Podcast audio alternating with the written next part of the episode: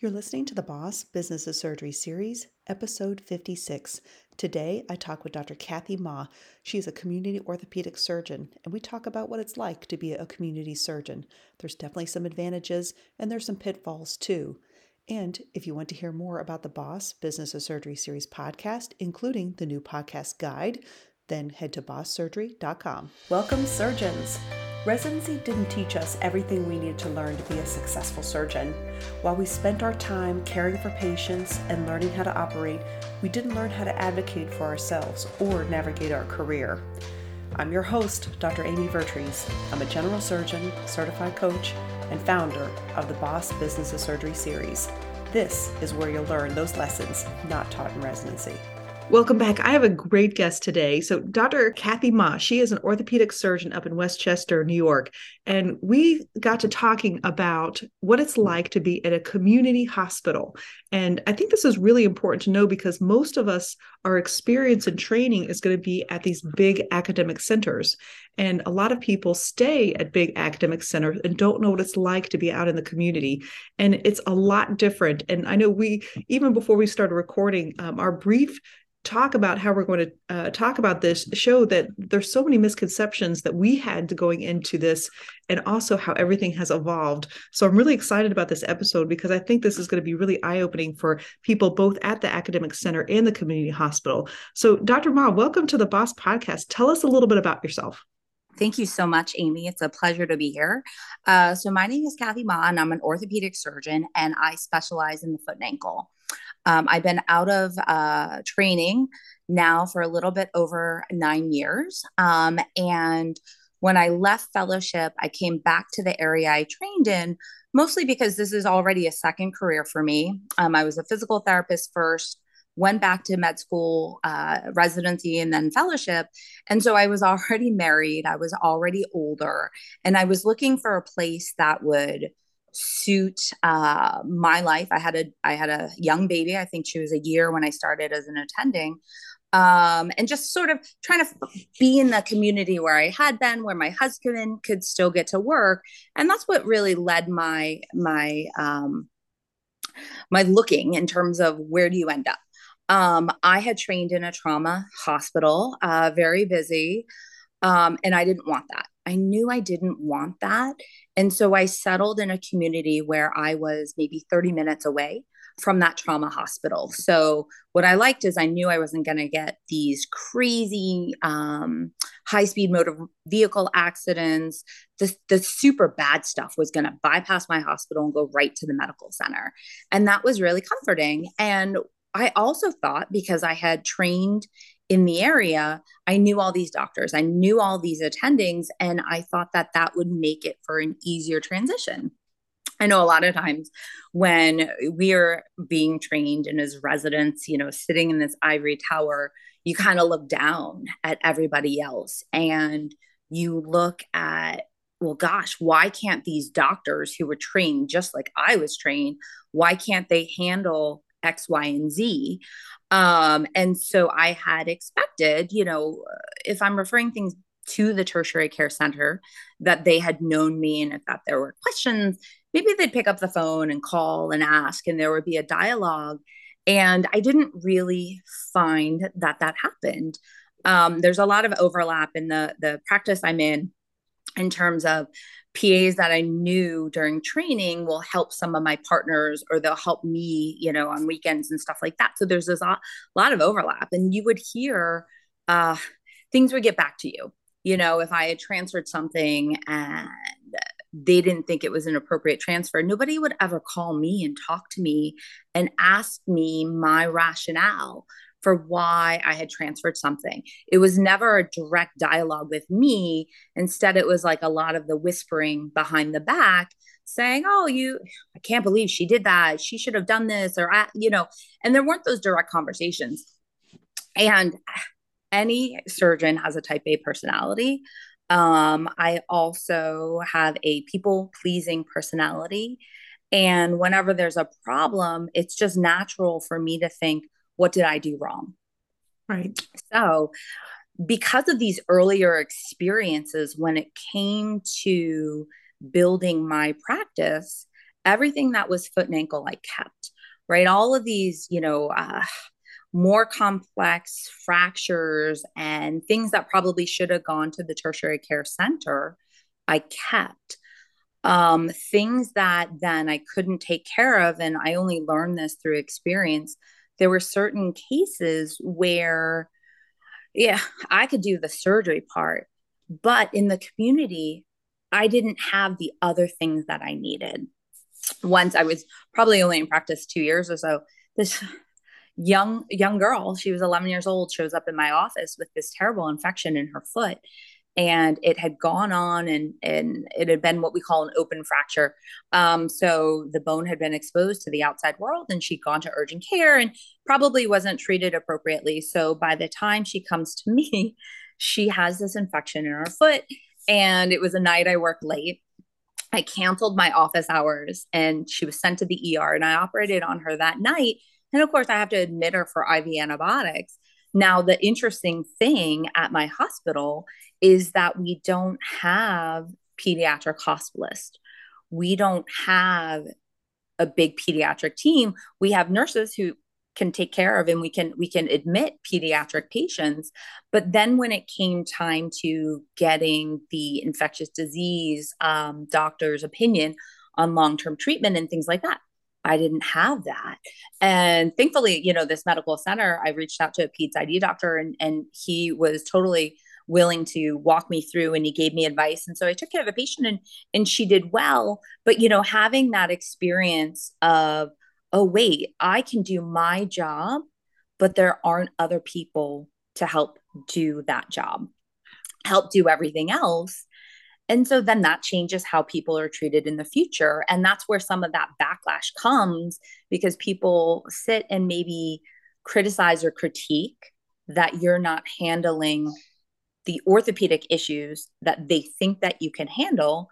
And while I know I can handle the orthopedic issues, there are other obstacles that we have that I can't handle. It's not my fault that I don't. I have a 17 year old kid who might be six foot one and weigh 250 pounds, but legally, the infectious disease doctor can't give me the treatment. He can't consult on this patient because he's not credentialed to take care of pediatrics. And so, those are the little things that you know you know you can't do something and you're being critiqued um, by other people for not doing things that made me almost reflexively hold on to more things than I necessarily wanted to in the beginning. Then you have covered so many topics that I too have experienced, you know, being a, a community general surgeon, um, and also, you know, my experience in the military as well. And there's so many aspects of that that I just want to highlight. You know, and the first was just, you know, you staying in the area and knowing the people you know making the assumption that they're going to understand that you are not you know that they're going to know your intention yes. um, and i know that we think of, of, we know what our attention is and we know what we're able to do especially with experience. Um, you know because we've done the exact things that you've done either we've sent someone up there and felt like got burned or we held on to someone that we really knew that we could and should have sent because of all the resources that we know that we have. Um, and you know the very first thing is the decision to send them in the first place and that's a difficult decision. I think that you know the the backlash and the perception that we get and certainly on some phone calls is like well you're just dumping them and you know you you could do this and why aren't you doing this? And you know i've actually had recently in fact uh, a phone call where i i called and and you know like profanities and saying you know you guys are being weak and you could handle this and you're going to mess up my day and not all the tertiary centers have to do all the operating and I hung up on him. Good for you. I was like, you know, and I and I sent him a text because I knew this person, and I said this that was uncalled for. Um, and I mean, it, it's difficult, especially when you're new and you want to have this collaborative relationship with the um, academic center and the tertiary centers, and you know. That is what helps us battle probably the biggest problem that we have in the community, which is the sense of isolation. Um, and I, I think that I, I knew that I wanted a bit of a challenge, but I really had no idea what it was like to have that challenge out in the community because we really are stretching a lot of the resources, both our time and effort. uh, as well as the system. And I couldn't agree with you more that it's the system that we have to be aware of and what we're able to handle. And what were some of the experiences that you've had in um, you know exploring what you were able to be capable of doing i know you mentioned the the credentialing issue of some of the consultants but what are some of the other things that you've dealt with when it comes to you know understanding what the extent of your system is well you know i I hate to say that medicine is trial and error because I think that people outside of medicine don't necessarily understand that aspect of it. Um, I'm lucky in that there's never been an instance where I've gotten burned because at least I have known the right people. Um, you know, with foot and ankle surgery, uh, the blood supply to the foot and the ankle isn't the best. And so sometimes you're doing these trauma cases that you need soft tissue coverage for. And again, I'm in this community hospital, and thankfully, um, there at the time was a great plastic surgeon who could do some of this. And so we were doing, he would do free flaps for me, which is fine. And it, and, and he was also based out of the, the medical center. Um, and, and it, it's, it's doable, but it, it's a lot harder because then you don't have necessarily the support staff when it comes to residents there. You're an attending, he's an attending, and, and that's it. You don't have other people who are necessarily in the hospital all of the time.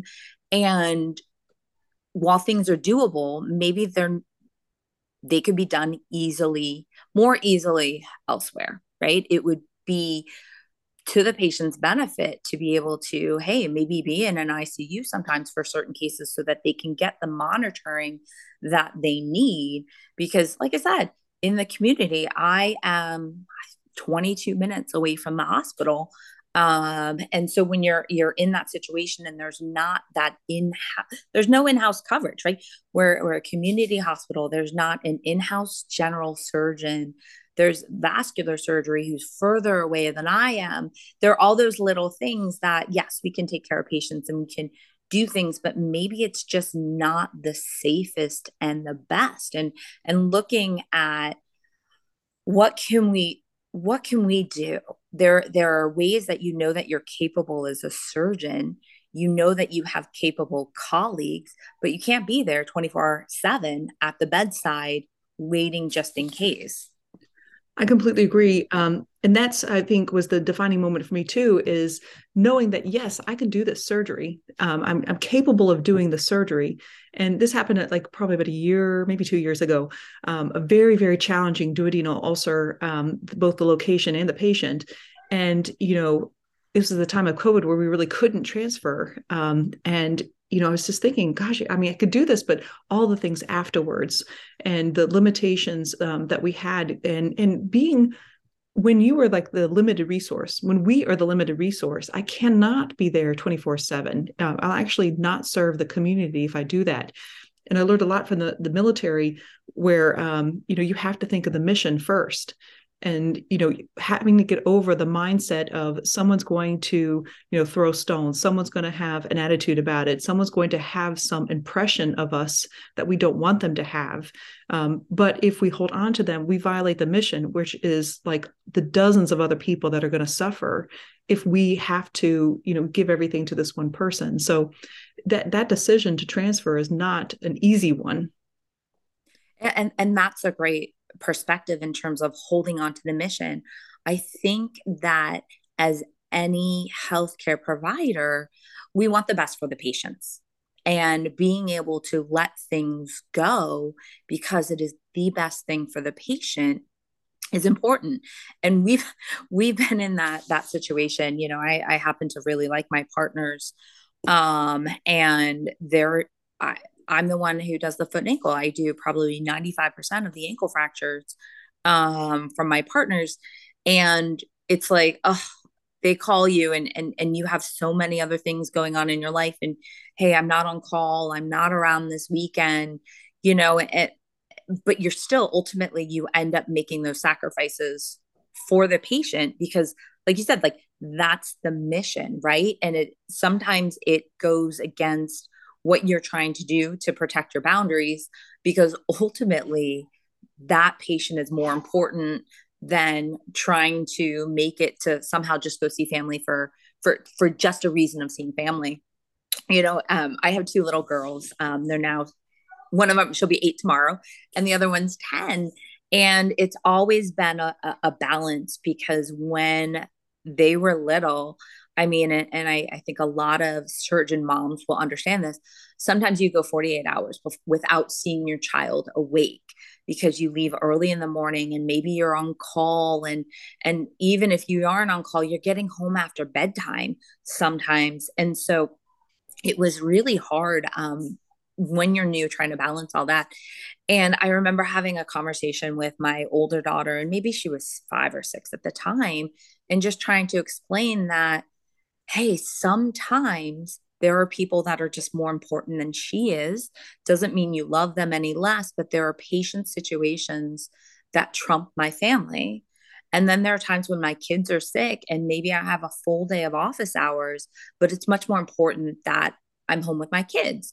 And as as doctors and surgeons especially we triage. You triage patients but we also triage what's important in our lives. And sometimes that patient that mission is much more important um, than our personal lives. And and transferring a patient because it's the that patient care is better maybe it's inconveniencing that tertiary care center. And i get that because we're all tired especially after covid. We've all been overworked um, but we all still i mean if everybody could have that mentality that we are here for the patient right? That is our ultimate goal is to provide the best quality care we can for the patient. And we all have to make little sacrifices to be able to do that.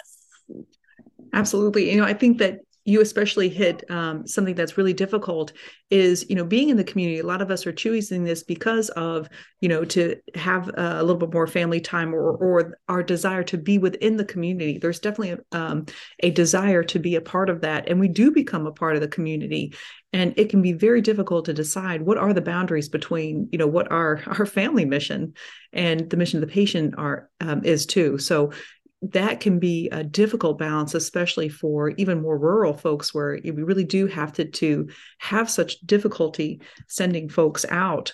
Um, now, I know in the times of COVID, um, it became very difficult to send to some of these tertiary centers. What was your experience in the time of having, or did you have any difficulty sending folks in the time of COVID? So I have to say, I didn't have any difficulty because we weren't getting the trauma and the things that needed to be sent, um, which is a, a, good thing in terms of the orthopedic aspect. People weren't getting hurt the way that they they normally would have. People really shut down, and and that was interesting from just you know being in your practice. And gosh, yeah, nobody's nobody's getting hurt right now because nobody is doing any sports and people aren't going to work and you know maybe people would do a little home projects um, and, and not necessarily do them safe safely but i didn't run into as much of that being a problem in terms of the orthopedic aspect because i just wasn't seeing those things that needed to be transferred that's great because I mean we're seeing that uh, a resurgence of this again. The back to the times of COVID, where I mean it's always been very difficult to send to our tertiary center here um, that almost never had beds, and you know then that's happened to the rest of the hospital. It's been very interesting over the last few months that the tertiary centers have been referring to us so I've taken care of complications from surgeries that they have done because they haven't had any beds. And you know, we're getting calls from states around just like we did in times of COVID. It's it's been very strange. Um, very strange. And you know, it's nice to see the script flipped a little bit in that these other physicians now have to reach out for help and are reliant on and, and not everybody looks down at us on in the community but it's nice and hopefully it gives them a different perspective about the challenges we face and just trying to take care of patients. Completely agree. Um, now what would have been some of the mind shift changes that you've had to make in this? Because i can imagine you know especially if you had this impression that things were going to go the way they were and they haven't how are some of the ways that you can approach that? Yeah you know and i look back at where my career was and then where it is now. And probably somewhere, maybe about three years ago, is where I started having this shift because you come out of your training and you're capable of doing all of these things. And again, I had hoped for a little bit more of understanding and mentorship that I didn't receive. And sort of as the, you know, the swing to the other side, I thought, well, okay, well, I'll just, I'll take care of everything that I know I can take care of. And I did. And there are certain things in orthopedics, you know, there are uh, bad intra-articular fractures, fractures that go into the joint, and these patients just do poorly. And it doesn't matter if they're fixed by the best in the world, the outcomes are just not not where we want them to be. And, and, it's always a little bit difficult as a surgeon to have your patients not do as perfect as you want even though you you can you can sit there from before you ever pick up the scalpel and you know what the outcomes are going to be just based on the nature of the injury. And so i was doing some of these these bigger trauma cases and they took a lot out of me they took a lot in terms of long periods in the OR. And so at this point in my career, my my practice is busier. All the elective stuff, because again, I'm a community orthopedic surgeon. And so all of my elective schedule is now full.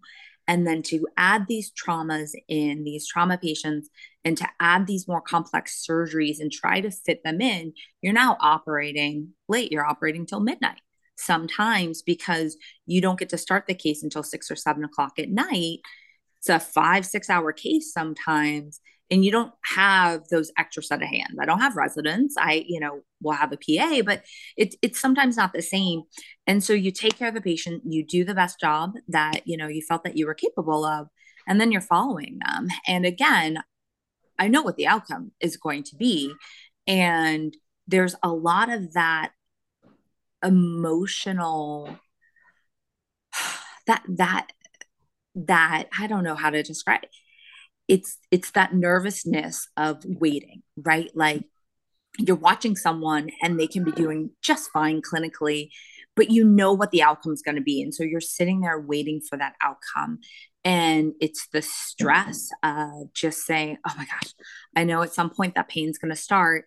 And again, it, it as surgeons we all have egos but ultimately we we want that best for the patient and even though you know it's going to happen it still is something that was a lot for me to deal with it was still that that you know that baggage of the sense of like oh, they're not doing as well as I want them to be doing.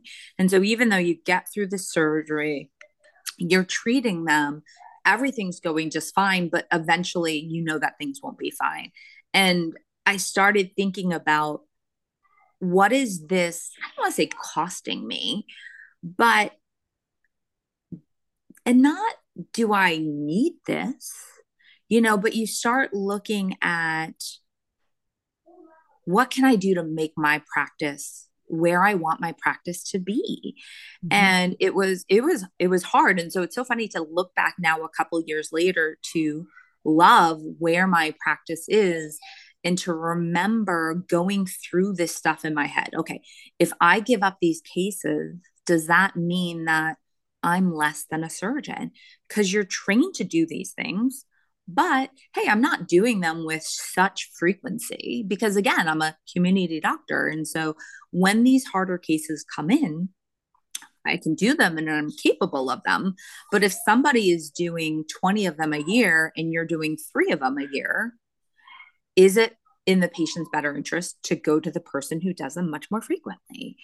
And so there's that mental aspect of coming to grips with the fact that maybe somebody can do something better than you. And maybe it's okay that you don't do that. I don't, and again, in the moment, you're thinking, am I less of a doctor? Am I less of a surgeon because I don't want this to be what my practice is, even though you're capable of it? Oh, I, I, couldn't agree with you more. I think you hit so many important points in there that I felt myself as well. Because the ver- the first decision we make is yes, I can do it, but I won't, and that's hard because you know there's our egos involved. Now we're asking someone else to do it, and so there's the people pleasing aspect and the guilty aspect and the having to tell the patient. Um, but then the second part is this idea of you know feeling less than because we're basically saying, I, I won't do it. And then if we decide that we're not going to do it eventually, we aren't going to be the best person to do that. So we are rightfully telling them, I am not the best person to do that, which our ego does not like at all. Right. right. And that's that's hard for our ego egos. But again, it's kind of like your point that you made about the mission. Like ultimately we want to deliver the best possible care mm-hmm. to these patients. Yes i completely agree. When you keep the the patient in focus then they can be like the what we aim for and their outcome could be what what we aim for. And the hard part is watching that and knowing that it wasn't us that did this but in some ways by us making the decision to send them to the best place for them that you know we sometimes overestimate our role in the process. And you know i, recently have had someone who had a pretty significant diagnosis that um, we picked up on here. And this in the community we pick up a lot of crazy stuff. Um, and this particular person sent them immediately to um, a, a big center. And our role was quickly forgotten. And i'm i'm actually okay with all of that and that was an interesting evolution to see that you know i felt like i needed to have more of a role that i wanted to but recognizing that you know now 12 years into this that you know i, I don't actually have as big of a role as i think and that's okay. That you know no one's actually going to look at me and say why didn't you do this? No it, and and like you said that's okay. We don't need to be the superheroes all the time. I think what you did, if you found it and you recognized it, and then the patient is sent to the appropriate place, you are the superhero. You don't have to be the one making the cut to still have a positive impact on the situation and a lot of that i think goes back to our training you know as residents like we're, when we're on rotation like we own that patient every aspect of it. Like we are their you know sort of primary care surgeons types you know like we're managing everything. And you know i think it's that ultimate ownership that makes us such good um, surgeons. However like you know having to unravel what we think makes a good surgeon and you know starting to understand the nuances of our different roles wherever we're at is you know definitely a, a mental shift that took some time to evolve. Yeah and, and it does. It takes time and it, it is. It's a mental shift. It's not that our minds are getting in our way but it, they do. They do. Like you have to really put a lot of thought into why are you doing something? Why like as surgeons one of the things i love so when I went back to medical school, I actually wanted to be an internal medicine doctor, right? That's why I went back. I wanted to take care of sick people. And I did my surgery rotation and I loved it because at the end of the day, I could come home and be like, uh, not me, I was holding a retractor, but you could be like, oh, we cut out cancer today. We we removed a tumor. We did something that will make an impact and I think that that's the way that a surgeon's mind works is like, we, gosh, we did something. At the end of the day, you sit down and you can say, I did X, Y, and Z without having to wait for some of the results. Um, and so it's a little bit harder, like you said, when you're used to controlling every aspect and then that's gone. You just have to reset your mind and knowing that it's okay.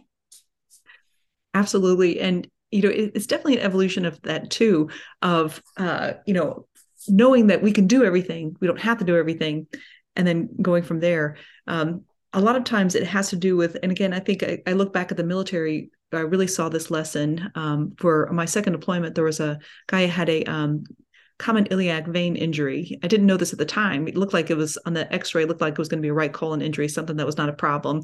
So, and we don't have CT scans or anything like that. It's just x-ray and ultrasound. So comes in relatively stable and, you know, make a decision, look at the right colon and, and it's pristine. The nut had actually like blown through the side and um, because it was so hot when it went in it basically lodged behind the common iliac vein and basically you know sealed itself to it. Did not know this at the time. And wow. this is in the middle of the desert in afghanistan and we had 20 units of blood and that that was it. I think we may have had some platelets because leftover from when it was a bigger center because uh, they kept sending us to until we told them to stop but anyway like we never know exactly what was coming either um, and that's the thing is that we would sometimes push things along that we could have done and and sometimes we're sitting around wishing we had done more but then there was this event like this where even just getting to that and isolating the common iliac vein and um, and all the pelvic vein injuries that were from that. Uh, you know, eventually we blew through 11 units of blood just getting down to that. And you know, I can I may what can I only describe as a hesitation mark over the femoral um, the vein to reconstruct that. And I was like, what the hell am I thinking? And so I packed him with QuikClot and I sent him to the nearest place, which was Bastion or um, the British hospital and come to find out, I'm really glad that I did because, for one thing, they did fine, but they stretched their resources, a bigger center here too. I mean, it would have been a, an absolute disaster for all of us, for the patient, for the mission, for anyone who could have come after us. Um, and so I think it was that lesson for sure, realizing that, you know, you cannot let your ego get in the way of the endpoint. Absolutely. Take us through a little bit about um, what are your current challenges in the community hospital? Where do you still struggle you know, I I have to say that to be honest, I don't know that I'm struggling now. Um, as I have changed my practice and feel better about giving things away, I'm able to really do the things that I feel super comfortable with. Um, it it's hard. I mean, probably the biggest thing that has um, had the most positive impact in my life in the last three years is that you know we opened up a surgery center, a bunch of just local surgeons. We decided to to open our own surgery center, and as we've been able to do more and more there, and some of the um, uh, some of the barriers to care in terms of you know insurance plans and cost of implants and and things like that in terms of being able to focus my practice more in an outpatient surgery center over time we've been able to meet those and so that struggle that i had in terms of my practice and operating out of a, a particular hospital has really been uh, relieved with having a surgery center where i do probably 90% of my cases so, COVID is a terrible, terrible thing. It has had a lot of different challenges, but it's also been very beneficial in, in some ways.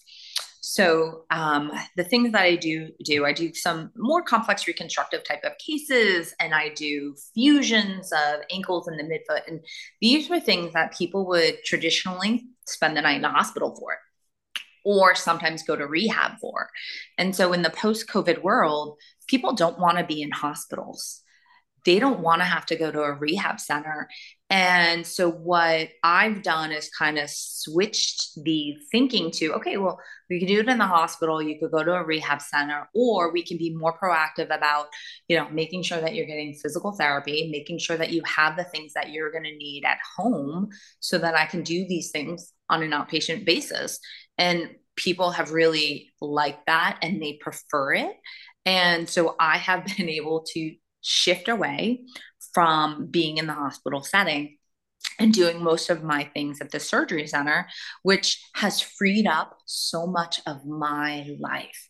The turnover is faster, the efficiency is just much different than the current hospital where I do most of, um, if I'm going to do uh, surgery at. Um, it, it's different, and so that's why you know thinking about about this call, this talk and how I really switched my practice to be what I want, I can look back and know that those challenges that I initially faced in terms of even my mindset and switching my mindset to pass on certain cases, I've been able to really create a practice that I like. I am busy. I do a lot of more elective stuff than before and i'm able to have a little bit more of that balance. Um, so i'm happy with that. I i operated at the hospital friday um, and i just i'm not there as much. Um, but in terms of the community hospital now there are staffing issues right? There are when you're taking call and you're getting called to the er you know, maybe it's a hip fracture or something like that, you know, these poor patients are laying in the ER for a day or two because there aren't beds. Um, the OR doesn't have the staff that it needs. Um, but I don't think that that's anything that's unique to the community hospital anymore. Um, and so, yeah, when I was doing more cases at the hospital, I mean, I was talking to my husband about this earlier. Fridays were my main um, OR day. And it what I wasn't expected to be home before 10 o'clock at night. Like just the joke in the room and with my PA was, well, of course, you never make any plans on a Friday night because we're still going to be operating. Um, and for me being able to just sort of switch the way that my practice works, um, I don't do that anymore. I've found a place that's more efficient and I'm home by five o'clock on a Friday. Like that's amazing. Mm-hmm. Right? It's like there's this extra day in the weekend because you can get home and eat dinner with your family. Um, and have a Friday night. Uh, it's it's really been a, a great thing in terms of I'm glad I went through those struggles with figuring out my mindset because ultimately I've created more of a practice and more of that life balance that I wanted as the community surgeon. I think that's such a great point. And I just did this Friday, by the way. Like I had so much um, on my elective schedule because my OR, um, I know them well. They, I mean, when they are on fire, they are on fire. I mean, I've like booked more stuff in a day than like I would ever imagine in so many other places that I've worked at before, but they can do it. Yeah. Uh, and, you know, so that the beautiful thing about it, the community hospitals, you get to know them, you get to know their strengths, they know you, um, everything works really well. Um, and then you come up with the biggest limitation of your um, uh, boundaries at work and home. is you were the one that violates them. Absolutely.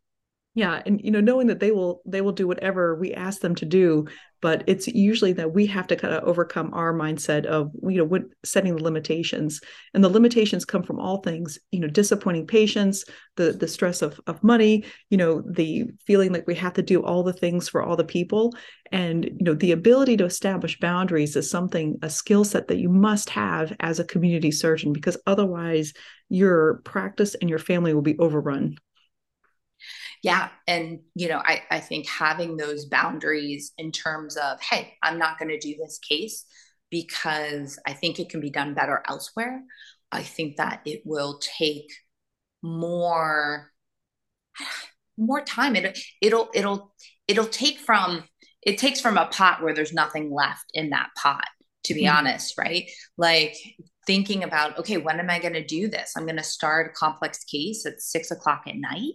Like it, maybe that's not the safest thing for the patient. And yeah, I mean, we've all been there. Like you disappoint your kids, you disappoint your family.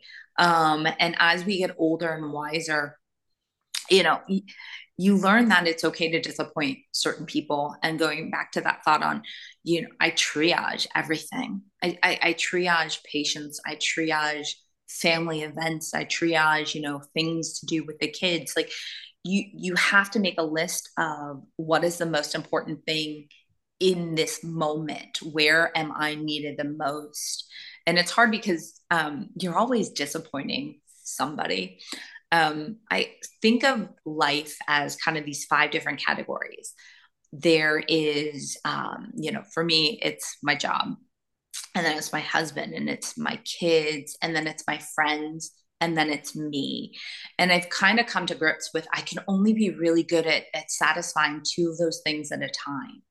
And so whether it's work and my kids, or whether you know my husband and i are trying to have a date night and the kids are like why do we have a babysitter well it's more important that i go out with my husband and so it's it's figuring out that you can't be perfect at everything at the same time and it's okay to let certain things go. And then there are times when I say to my husband and kids, like, sorry, I'm going out with my friends tonight. You know, I, I need that me time, or I'm sorry, kids, you're on your iPads because I have to go exercise. I have to go figure out what I need.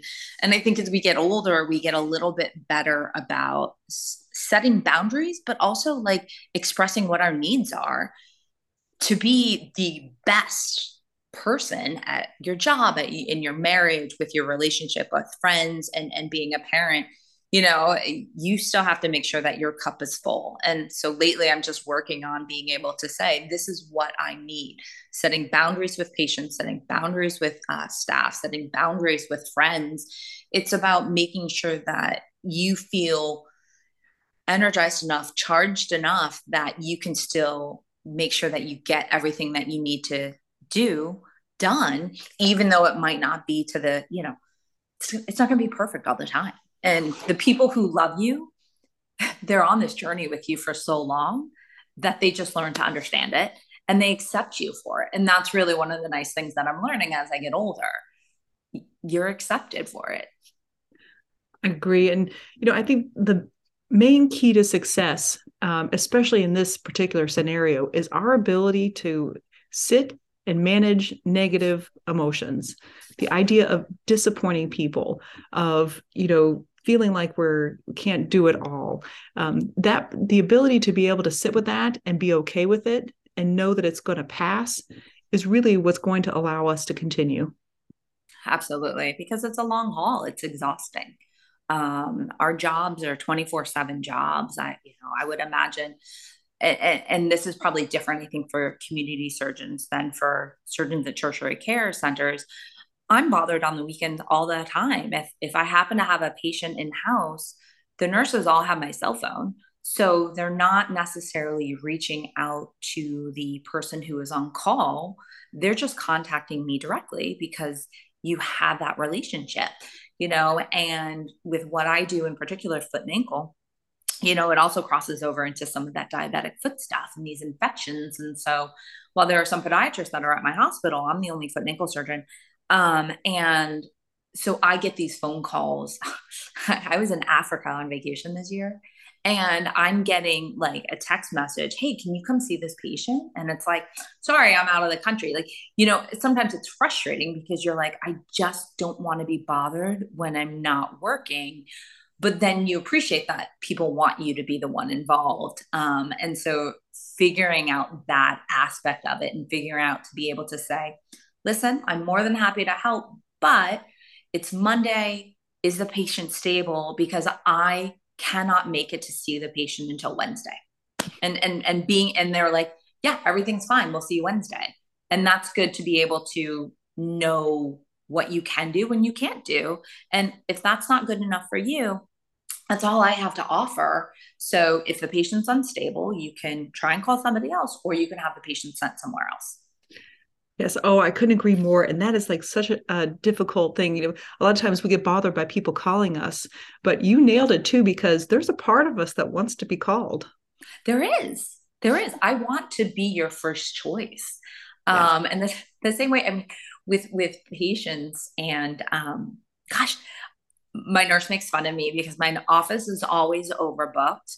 And then I'll get a cancellation and I'll be like, oh, what's wrong? Is there a bad review? online you know what is it and, and she's like you're still overbooked it's okay and i'm like okay you're right but automatically my mind will go like you said my mind goes to those negative thoughts and it's like what's wrong with me mm-hmm. um but we're just you you just need to to know that like this is it it's not necessarily you like it, it's okay to not I, I am sorry maybe we should stop that this just sounds like rambling but um it's well i know it, it's hard to articulate it until you like really like the light bulb goes off because yes. the light bulb goes off and you're like the reason they are calling is because we are letting them call and the reason we're letting them call is that we want them to call because just like you said we want to be the one to get the dopamine rush of fixing it and that is the, main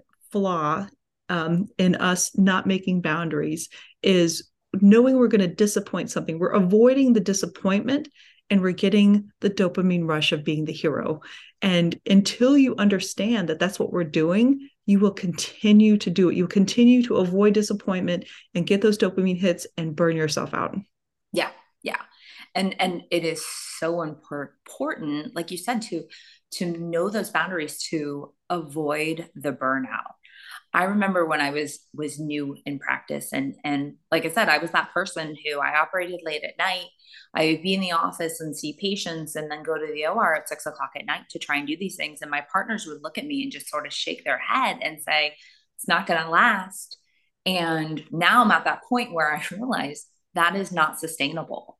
And so I tweak my office hours. My nurse looks at my schedule kind of going forward and you know, uh, I operate two days a week. Some weeks and other days it's only one day a week. And so she'll go through and instead of being that last minute canceller, because now there's this urgent case that needs to be be done, I now have blocks in my schedule that we're saving specifically for the overflow um, cases that need to be done. And I'm not operating at night anymore.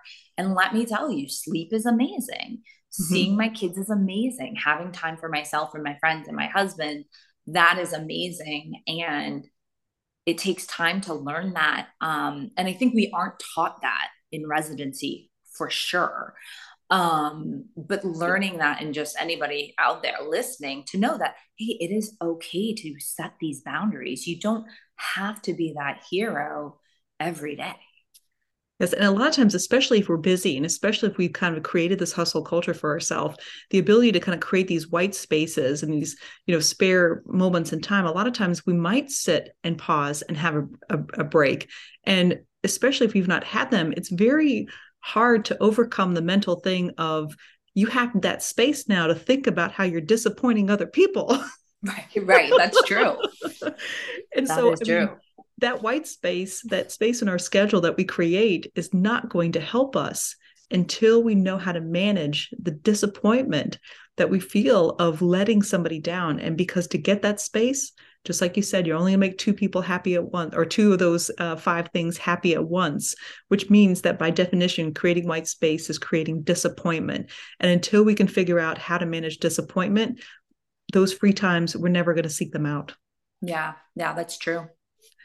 Now, one last thing what would you advise someone who is an academic surgeon now about managing or talking to a community surgeon? I think the key would be to actually talk to the surgeon. Um, I think you can't make assumptions in terms of is this patient being transferred because the community surgeon is lazy or it's bad insurance or it's you know we're just trying to dump because it's going to interfere with my tea time or my spa appointment. I think make having that conversation one to one you know recently i had a, a, a, patient i was trying to transfer and the surgeon wouldn't accept it. And finally you know i got him on the phone and i said look i do not do this case okay? It's it's a you know periprosthetic fracture.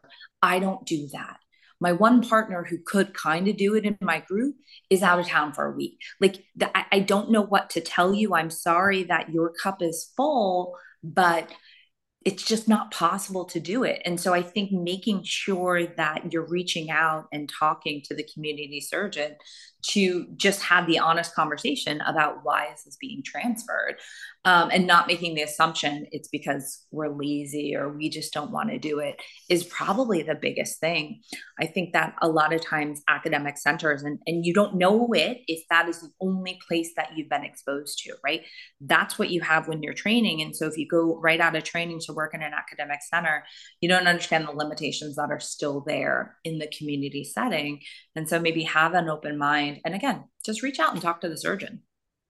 I agree. And, you know, one thing that we haven't covered, um, last thing that I'll think of is that um, we don't actually know all the layers between us and the academic surgeon, too. Is, you know, a lot of times we're getting the no from an administrative perspective or something like that, too, where um, because sometimes they're actually really surprised. Like, I never heard about that patient you called about. Um, there's actually several, you know, um, administrative levels between us and someone else. And I think, you know, for us to take the responsibility of finding these contacts at the hospital so we could text them. I mean, I've like resolved so many things by just texting someone up there and saying, "Hey, can you just have a moment?" you know, and they bypass a lot of the administrative blocks that don't understand what we're really up against. And you know, in times of COVID, when it was really, really challenging, um, I really leaned on that too. Um, and then also having big groups um, of you know does anyone have a contact here? Um, is really the just like you said the, the more we can get direct one-to-one talks the more we're both going to understand the perspectives um, on either side.